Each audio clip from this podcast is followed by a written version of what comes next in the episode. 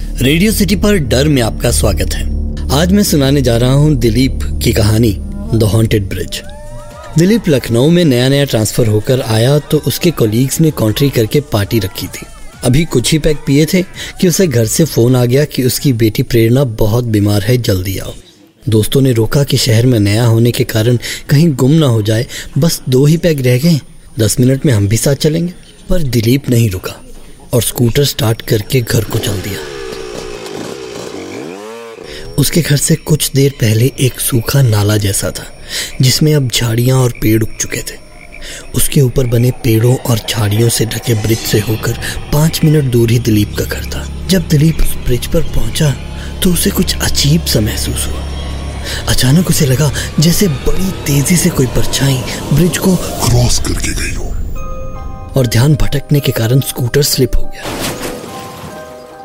उसने स्कूटर उठाकर स्टार्ट करने की बहुत ट्राई की।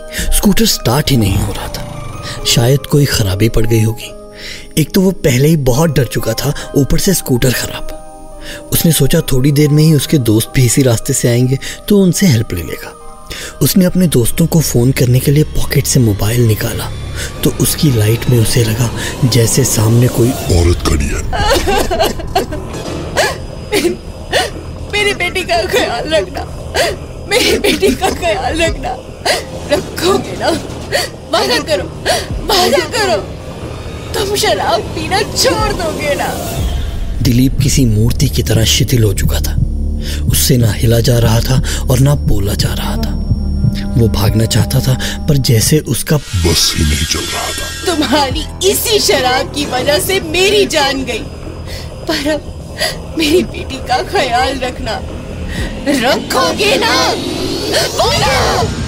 अब तक दिलीप की सारी शराब उतर चुकी थी उस औरत का मुँह बिल्कुल दिलीप के मुँह के सामने था दिलीप डर के मारे पलकें भी नहीं झपका पा रहा था तभी कहीं से एक लाइट जैसी आई दिलीप के दोस्त पहुँच चुके थे दिलीप ने उनसे कुछ नहीं कहा वो उसे घर छोड़ आए पता नहीं ये सच था या हल्यूसिनेशन अगले दिन किसी ने बताया कि दरअसल बहुत साल पहले किसी शादी से लौट रहे एक परिवार जिसमें पति, पत्नी और एक बच्ची थी। उनका इसी ब्रिज पर एक्सीडेंट हो गया था। उस एक्सीडेंट में आदमी और बच्ची तो बच गए, पर उस औरत की जान चली गई थी, क्योंकि उस आदमी ने शराब पी रखी थी।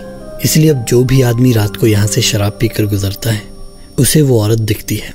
इस बात को बहुत साल हो चुके हैं, पर आज भी दिलीप रात में अकेला सफ़र करने से कतराता है। ये थी रेडियो सिटी पर डर की स्टोरी द हॉन्टेड ब्रिज ऐसी और कहानियों के लिए सब्सक्राइब कीजिए, और अगर आपके पास भी कोई ऐसा एक्सपीरियंस है तो रेडियो सिटी के फेसबुक पेज या नीचे कमेंट बॉक्स में ज़रूर लिखिए।